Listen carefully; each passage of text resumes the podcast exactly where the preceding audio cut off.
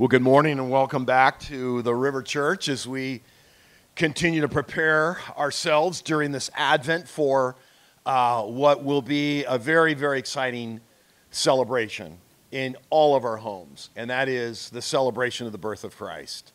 Advent is the anticipation, the waiting of the coming of Christ Himself. And that's what we've been looking at now uh, for several weeks, and we're going to continue right up to Christmas Eve. And we're, we're, we're exploring simple Christmas, which is Colossians 1.27 as our theme, that what Paul is praying for is, is that we understand it is Christ in us, the hope of glory. That's the simplicity of Christmas, is Christ in you, the hope of glory. The hope, glory is everything you've ever wanted and everything that you've hoped for is in Christ, who is in you. Because he has come, we have this hope of all things, present and future. Um, as, um, as one writer says, this is uh, Meister Eckhart in the 1200s during the Holy Roman Empire was a monk and a philosopher.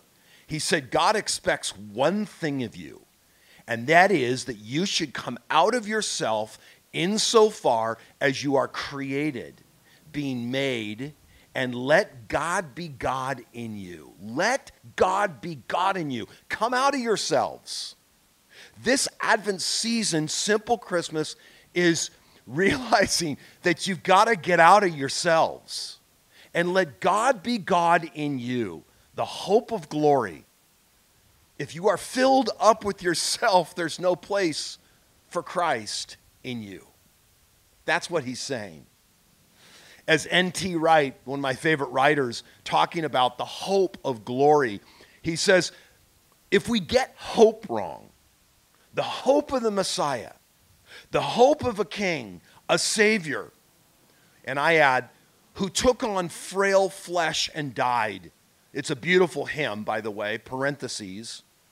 This is the song, My Song of Love Unknown. Have you ever heard that song?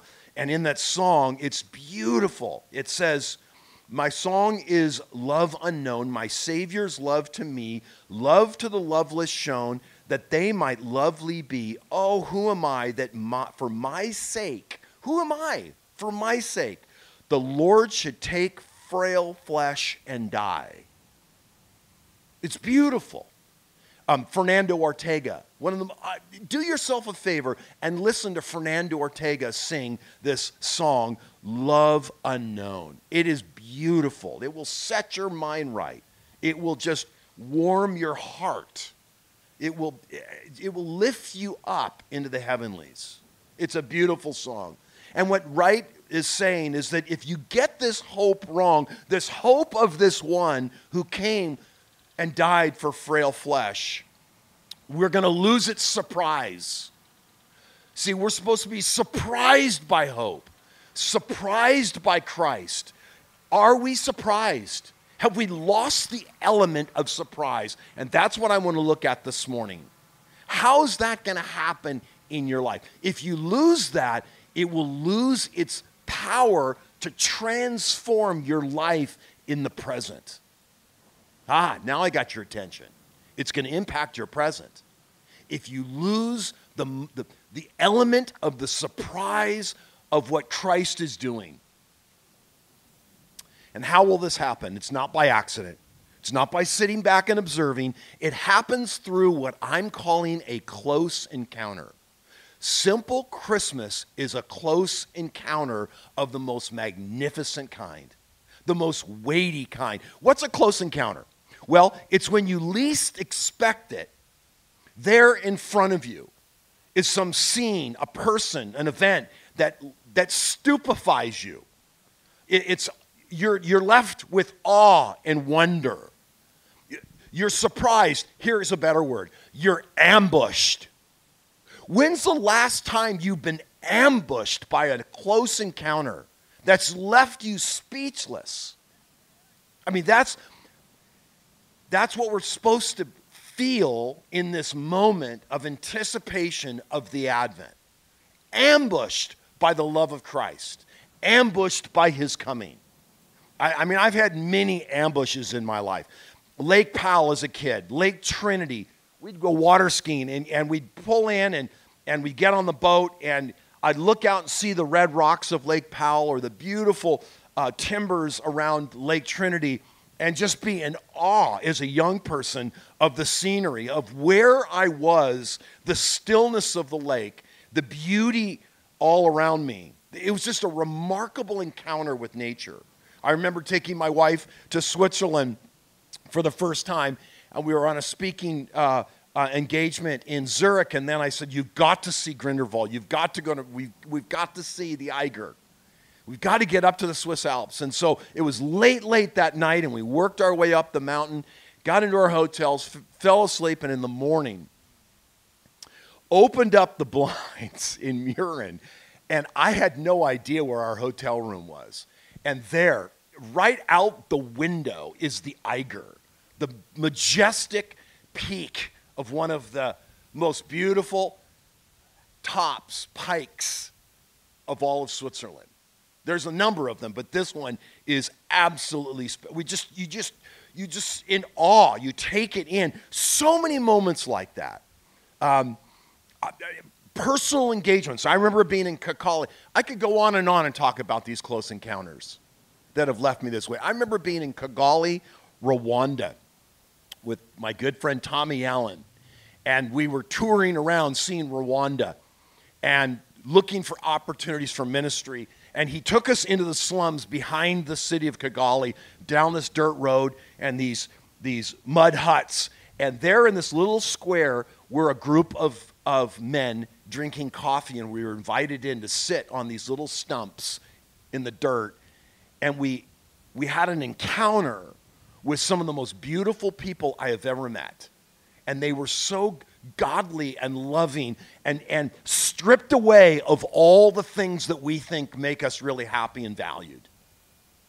And all there was was coffee with these smiles and these conversations. It, these are the moments in life where you're, you're captured. And that's what we're talking about this morning. I want to look at one of these close encounters, not by accident, not, not by sitting back or being consumed by the demands of the day. If you're too busy, you're going to miss it. But people that take the initiative are going to get this to happen. They step out in faith. The Christian life is a walk of faith. We know that. How are you walking by faith today? You walk into the Christian life, it doesn't happen to you. You don't sit back and wait for it. If you're not up and taking the initiative and moving in a certain direction, anticipating, waiting, whether it's reading something or exploring. My new thing in my personal time with the Lord is sketching. And I'm sketching diag- sketching images from the scriptures. And I drew a lamb today that's going to apply to this passage this morning that behold the lamb of God who takes away the sins of the world as John says. And so I'm drawing the lamb and writing these verses and, and, and and sketching things. And, and it's a new encounter. And I'm looking at it as I'm, as I'm sketching and writing. I'm thinking more deeply and intimately. I'm, I'm connecting. I'm waiting for an encounter. It doesn't happen by accident. If you take the initiative, St. Augustine, he heard a voice, take up and read, and he read and read Romans 13, verse 4, and put on Christ and took off the flesh. And it transformed his life in that close encounter. Close encounters happen often when you're connected relationally with others. And that's what we find in John chapter 1. And I want to show you three kind of a movement in relationships in John chapter 1 of these close encounters. See, I think expecting and getting the most out of Advent is having a close encounter. And Jesus wants to have a close encounter with you. And here are three Here's three ways in which Jesus encountered the early disciples. Here they are. John chapter 1, verse 35. We looked last week at John chapter 1 that we set up this whole scene that Jesus himself is the Word that from the beginning who became flesh.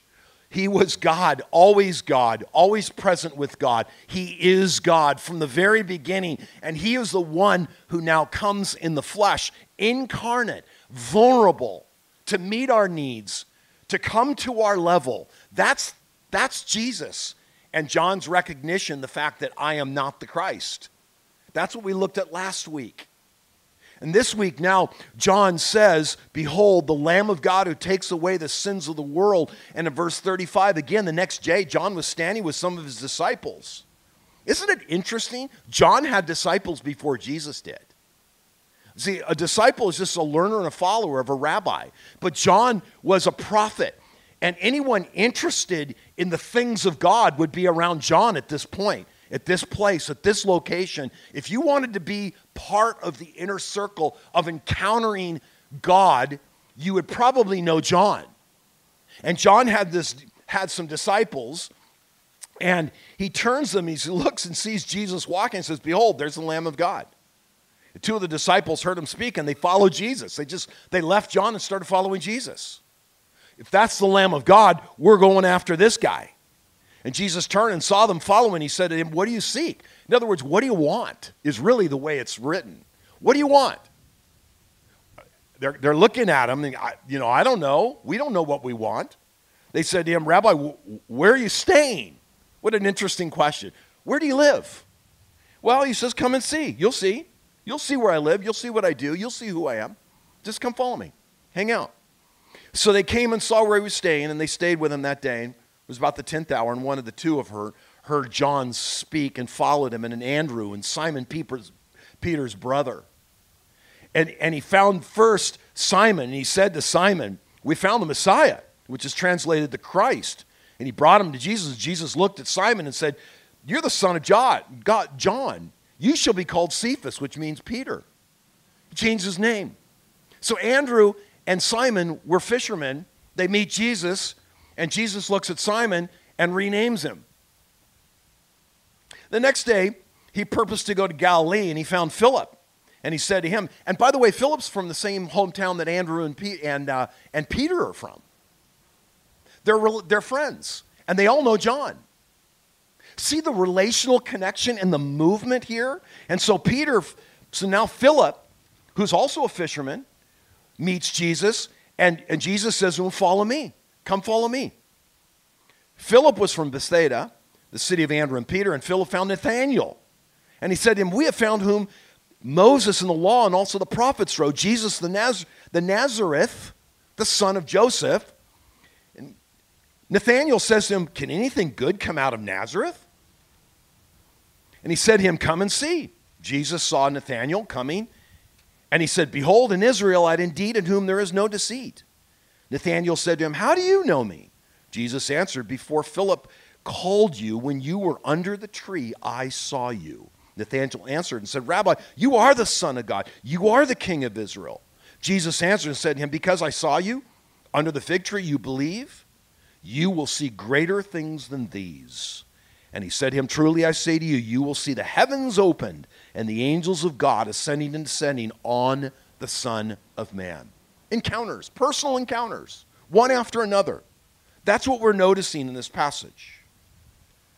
They're connected relationally, desiring to meet God, and they encounter Jesus one at a time. And I want to group these encounters in threes. First John, then I want to look at Andrew, and Simon and Philip, the fishermen. So, John the prophet, Andrew, Peter, Simon, and Philip, they're the fishermen, and then Nathaniel. And Nathaniel is the contemplative seeker. Three kinds of encounters by three different individuals. And I want you to see their, the characteristics that describe the kind of person that encounters Jesus. And I want you to see subsequently what they discovered about Jesus in each of those encounters. Because you'll have an encounter with Jesus, and he sees you, And he wants, he wants to encounter you personally. As I said, close encounters with Jesus are weighty experiences. For some, it's pretty frightening to think that when Jesus encounters us, everything could really change. I mean, think about it. Look at this, what we just studied. I mean, follow me. Like, well, I've already got something going on in my life. Jesus says, follow me. He changes one guy's name, he changes their profession. John gets beheaded. Nathanael realizes Jesus actually can see through walls and see him or see into the future. I mean, it's pretty frightening. Each one of them realize that Jesus is the King of Israel, the Messiah, something supernatural about him, sent by God. But it's scary. And some, I think, are also too wounded to encounter God. Meister Eckhart says there's a place in the soul where you've never been wounded, and that's the place you connect with God. It's that pl- part of you that is preserved for a close encounter with Jesus, their weighty experiences. I mean, think of Elijah. Elijah had a close encounter with God. And when God met Elijah, he gave him a great responsibility. Rudolf Otto says, closer to the divine we get, the more finite and small we feel, but also how grand and majestic God becomes. What happens when we meet Jesus? A close encounter of the other kind, of the most magnificent, majestic, imposing kind, the weightiness of all. And after all, what is happening in this text is a great announcement that things are about to change. Things are about to change. So, John the prophet meets Jesus. Andrew, Simon, and Philip, the fishermen, meet Jesus. And Nathanael, the contemplative seeker, meets Jesus. And notice the progression through relational connection. These individuals were all connected relationally. They were all around in Palestine seeking truth, the consolation of Israel. That is the bringing together of the promises of God. God was doing something in their midst. They were expecting that. They were expecting God to bring together all that He was promising in the Old Testament and bring it together in a culmination with, with a, an explosion of, of reality that's going to change the course of history. And of course, it's the bringing of Christ. That's what changes everything. And so we notice this progression, we notice the relational connection, and we see these encounters. And the first one is John. In John chapter 1, John, who is a prophet, and we talked a little bit about John and how he said he was not the Christ last week, but notice what he does say. He says these words Behold, the Lamb of God who takes away the sins of the world. Nothing more profound in this passage could be spoken of than to understand who Jesus is and how John saw him. John was a prophet. John was the last prophet that announced the coming of Christ. And as a prophet, he would speak on God's behalf, not his own behalf. He would speak what God says. So he was a person that was committed to the word, committed to God. And, and when God revealed Jesus to him in this new season of his life. Remember, they, they, they were cousins. John knew Jesus. And yet, now in this moment, Jesus becomes more clear to him in terms of his purpose. And something happens in this encounter. He says he sees him as the Lamb of God who takes away the sins of the world. Back in 30 and down in 35, there he is, the Lamb of God. There's the Lamb of God. What does this mean? It means that Jesus himself is the one that from the beginning of the history of the Old Testament, Jesus fulfills this idea of sacrifice from, from the very beginning, from, the, from when, when, when Adam and Eve were thrown out of the garden in Genesis chapter 4, the very next scene that we have outside of the garden Adam and Eve have children, Cain and Abel. And as we understand, Cain brings a fruit an, offering to God. But Abel brings an animal sacrifice. Why is he bringing an animal sacrifice? And why in Genesis 4 does it say that that's the better sacrifice? Because since the very beginning, the idea, the idea of redemption, the idea of forgiveness, the idea of forgiving debt, the idea of coming back into a right relationship with God requires sacrifice. And the entire Old Testament describes this idea of the Israelites needing to sacrifice an animal for the purpose of being in right relationship with God. Blood has to flow in order to be connected rightly with God. All throughout the Bible, all throughout the Old, this idea of a lamb. In John chapter 5, verse 30, Jesus himself describes himself like a lamb. You think of a lamb that is docile and gentle, and they're submissive creatures, very, very submissive, dumb, but submissive. They, they get disoriented quickly. They, they, they are very dependent creatures. And Jesus sees himself in John 5 30 when he says, I, no long, I do not do anything on my own account. I always check with the Father. I'm guided by the shepherd, the good shepherd. God the Father is the good shepherd. And Jesus saw himself as a lamb. Isaiah 53, verse 13, it says that Jesus himself will be led to slaughter as a lamb. He will be that lamb. We find in Matthew, Jesus, even in the Garden of Gethsemane, saying, Not my will, but thy will be done. We see him handing over in a submissive way like a lamb. Jesus played into this role of being a lamb, and yet without sin. Without sin. Jesus is the lamb without sin who takes away the sins of the world. That's who John saw. That's who Christ is this morning to us. 2 Corinthians chapter 5, 21. He who he made him who knew no sin to be sin on our behalf. It's the whole story of animal sacrifice. Going back to Genesis 4, Genesis 22. Remember, Abraham's taking his son? God told, Take your only son and sacrifice him. The idea of sacrifice was already in place. And then Isaac says, Where will the sacrifice come from? Well, the ram will come from the thicket. It's an interesting comment that Abraham believed that God would provide an animal for sacrifice for Abraham and Isaac out of the thicket. And sure enough, Jesus will come as that ram, that lamb, that animal out of the thicket of the world to be the sacrifice all the way in Genesis 22. Exodus 29. Daily, the people of Israel would slaughter a lamb for the sacrifices of sin. Isaiah 53. The lamb is a person. The lamb now in Isaiah becomes a person, a Messiah. So now what's happening is we're preparing in the Old Testament the idea of an animal sacrifice will be a person. And by, by the prophets now in Isaiah, they're getting ready. And then John 1, behold, there he is. The one who's become flesh. The Word of God is the Lamb of God.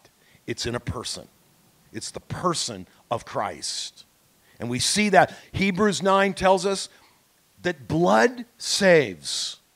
The sacrifice of blood is the only way to forgive sins. 1 Peter 1 9, 119, probably the most important verse, is that we were redeemed not by perishable things of gold and silver, but with precious blood, as of a lamb, unblemished, spotless, because he takes away the sins of the world. Jesus is described as a lamb, unblemished, spotless perfect. As George Herbert says in a beautiful, beautiful poem called The Agony Sin is the press and vice, love is that liquor, sweet and most divine. And, and George Herbert's describing Jesus himself as the one who is going to take away the sin through his love. But we must taste that juice which on the Christ a pike did set again a broach. That's what Herbert says. The idea of a pike, it's, it's like a peak, and it's going to break, it's going to pierce Christ. And when it pierces Christ, what comes a broach is the blood of Christ. And the blood of Christ, uh, there's, a, there's an image, and I want to see it. It's, it's in Germany. And it's a it's an old painting of Jesus, and he has been speared here, and blood is flowing out, and he's been speared by a woman with a crown on her knees, and spears her, and has a has a uh, a chalice, and the chalice is being filled up with blood. It's what we do on Sunday morning when we go to the communion. We remember that Christ's blood just literally is a broach. It's being poured out. And without it, we have no hope. The hope of glory. You have nothing without this. Dietrich Bonhoeffer says all forgiveness requires suffering. And really, we have two options in life, don't we? It comes down to two options. When we get hurt, when a debt is required, we make that other person pay the debt. We do it through our language, we do it through our attitude, we do it through lots of ways. But there's a second way. You absorb the pain into yourself and forgive. And that's what Christ did. Didn't expect us to pay, He absorbed it into ourselves. So we no longer have to dwell in that pain. I've been thinking of something recently. I've been dwelling on something, and it's taking over my mind. You even notice that? Joyce Meyer did a little short little clip. I loved listening to her on, on Instagram, and, and she did this short little clip that basically says, Whatever you think about will control you because you just keep thinking about it. And you just keep thinking about it over and over again. It occupies your mind, it's going to occupy your life. And so yesterday, I remember I was setting up some heaters, and, uh, and I was just thinking about this, and I just said, Shut up, Satan. Just shut up. And I just like silenced him and the voice of, of making others pay and working that through and thinking about it rather than absorbing that pain into yourself and forgiving and remembering what Christ has done, the Lamb of God who takes away the sins of the world. That's why Ephesians 4 tells us we are to put aside all bitterness and anger and slander and malice and everything that relationally decomposes us because Christ has forgiven us. And so John the prophet speaks and he encounters Jesus as the Lamb of God. And maybe this morning you're going to encounter him that way. Maybe there's something you need to absorb into yourself rather than making somebody else pay because you're following the model of Christ and the Word of God is speaking to you. But second of all, I found another one here Andrew, Simon, and Philip. They encounter Jesus, and he sees them, and he finds them, and he renames Simon Cephas, which is so interesting because Simon, who is now Cephas, who is Peter, will live into that name, the rock the Petros. Because in Matthew 16, there's a play on words when Peter makes the profession that you are the Christ, the Son of God. And then Jesus says, Upon this rock I will build my church. Petros and Petra. Petra is the rock, Petros is the person. Peter's profession becomes the rock of faith that builds the church. Peter's going to live into that his identity gets changed. Remember, these are fishermen. It says next that when he meets Philip, what does he say? Believe in me? He doesn't say believe in me, he says follow me. See, Jesus doesn't want believers, he wants followers. Jesus is so focused on discipleship that he doesn't call people believers, he calls them followers. You are a follower of Christ when you set aside yourself and become obedient to Christ and give your life to him and follow him, and it begins to change every part of who you are. You become, as Jesus says in Matthew 4, when he encounters the fishermen again, follow me and I will make you what? Fishers of whom? humanity. Fishers of people, fishers of women, fishers of men. No longer fishermen and fisherwomen. Their identity changes. Why does their identity change? Because that's what Jesus wants to do in encounter is give you a new identity, give you a new perspective of yourself. Looking now at yourself as a modern day fisherman. You're a worker you're involved in business, you're in the service industry, you own your own business, you're an employee, but you are so much more than that.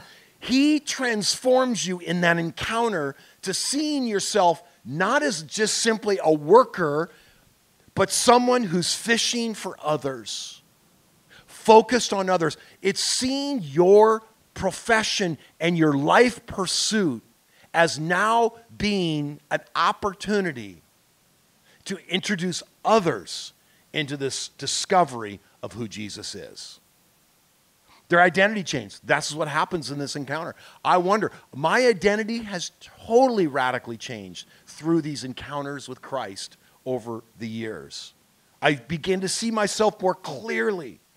I mean, even when I was in business and real estate, it wasn't about business. It was, it was about how I treated people and how I conducted myself as a follower of Christ in real estate. It was so much more than the money. It was so much more than simply gaining power or control or moving up on the ladder. And all the other stuff that I've tried to pursue in latter years in the ministry of all places. Well, I need a bigger title. I need more importance.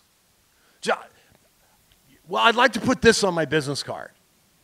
It's like you finally reach a point where it's like, does it really matter?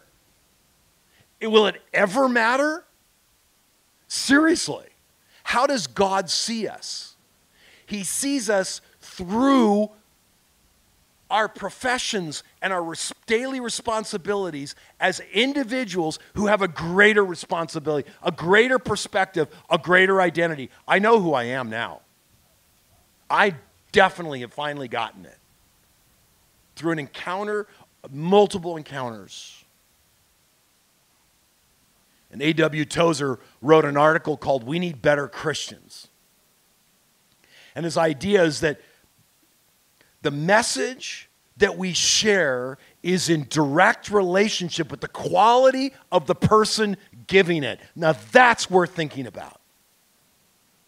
In other words, is the message really that valuable and impactful if it is not backed by the quality of the person sharing it? We say it anything we want, just got to live it. It's got to impact your everyday attitudes, responsibilities. Working hard is unto the Lord. That's what happened when these young men encountered Jesus. They got new identities. And finally, one last thing. I love Nathaniel in this passage in John, in John chapter 1. Now, Nathaniel, and it says that he's he asked the question, you know, can anything good come out of Nazareth? Because Nazareth was really, literally a back country. I mean, it was the bayou. It was just, you know, there, no, nothing was going on in Nazareth. And yet Jesus comes from Nazareth. And then Jesus says, Behold, an Israelite indeed in whom there is no deceit, no guile. That is, no divisiveness, no divided heart, no deceitfulness.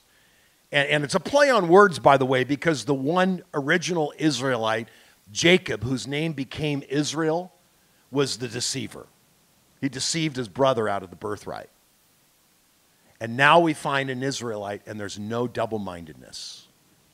And, and so we know something about Nathaniel. And then Jesus says, Well, how do you know me? He says, Before Philip came, I saw you under the fig tree. Now, the fig tree, it's interesting. Leon Morris points out, and you need to understand this, is that it potentially re- just refers to the home.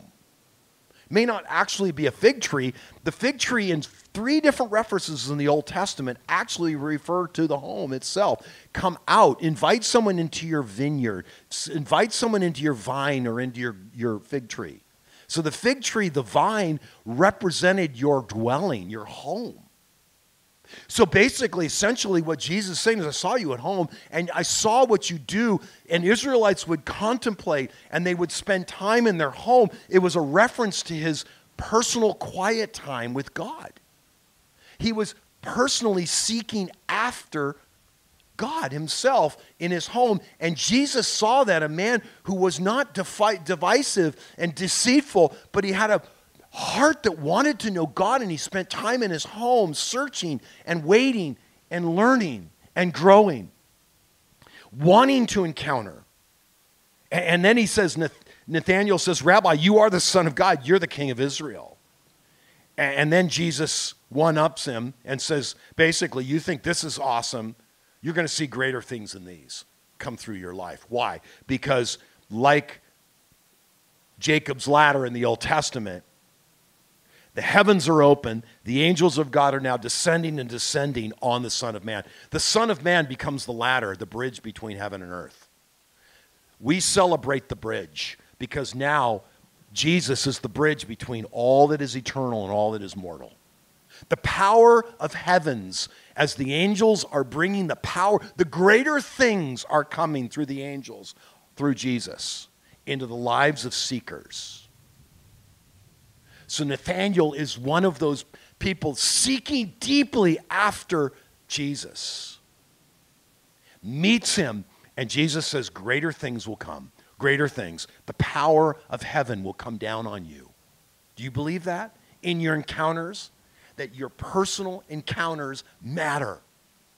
They change things. I remember uh, uh, Scott, the, um, I was reading through the Honest Advent, and it's, it's just been a great resource for Advent. Uh, Scott the Painter, I call him Scott the Painter on Instagram, but um, Scott Erickson wrote this Honest Advent, and in one of his um, devotions, he, he draws the lamb broken. And it's connected by a spring, and he's got Alpha and Omega between the broken parts of the lamb. And he writes over the head, who was, referring to Revelation 1 8. I am the Alpha and the Omega, says the Lord, who is and who was and who is to come, the Almighty. And it's the who was that captures Scott's attention. Jesus is who was. He is, but he who what he is was too. The who was. And what Scott says is that it's it's this that impacted him. He's been around since the was. He sees everything. He has seen everything. He continues to see everything, and he sees you. And he sees you in your home. He sees you sitting up on the bluff. He sees wherever you are, contemplating, seeking after him. Jesus sees you. He sees through walls. And he sees you and he cares. And there's this, he pays attention to the details of our life. And what Scott says is he really cares. He is the God who is paying attention to you. Who cares? Jesus cares. He's the Alpha and the Omega. When our son was in the hospital, he was in the hospital for eight months. And those were some desperate, desperate times. Um, probably some of the most desperate times of our lives. Seeking the Lord, waiting for a miracle, wondering what would happen. And what God was doing in all of this was reminding me that's not your problem. That's my problem. He's my son. But you're my son as well. I care about you, and you need to learn how to differentiate taking on the role of God and trying to solve the problem rather than really see the fact that I'm right here looking at you and I care. That was the moment of encounter for me that recognized the fact that I want to be a Nathaniel. And he showed up in so many different ways. things would be left at our door. Gas money. I mean, certificates for gas money to drive to UCLA every day and back to visit our son for one hour. Or this, this Asian couple that were, that were part of our uh, uh, old our church before that we really didn't know very well brought all these Asian pastries from a bakery that were just beautiful, tasty. And then he dropped off a trumpet because he knew that Theo played the trumpet and gave it to us. And there were these little things that helped remind me that God really cares through other people that God really sees your life and He's using others in your life to reveal to you His care and concern. And when I finally, finally got it, I recognized He sees me under the fig tree. He really does see me under the fig tree. And it, I press deeper and deeper into contemplation and pursuit of the Father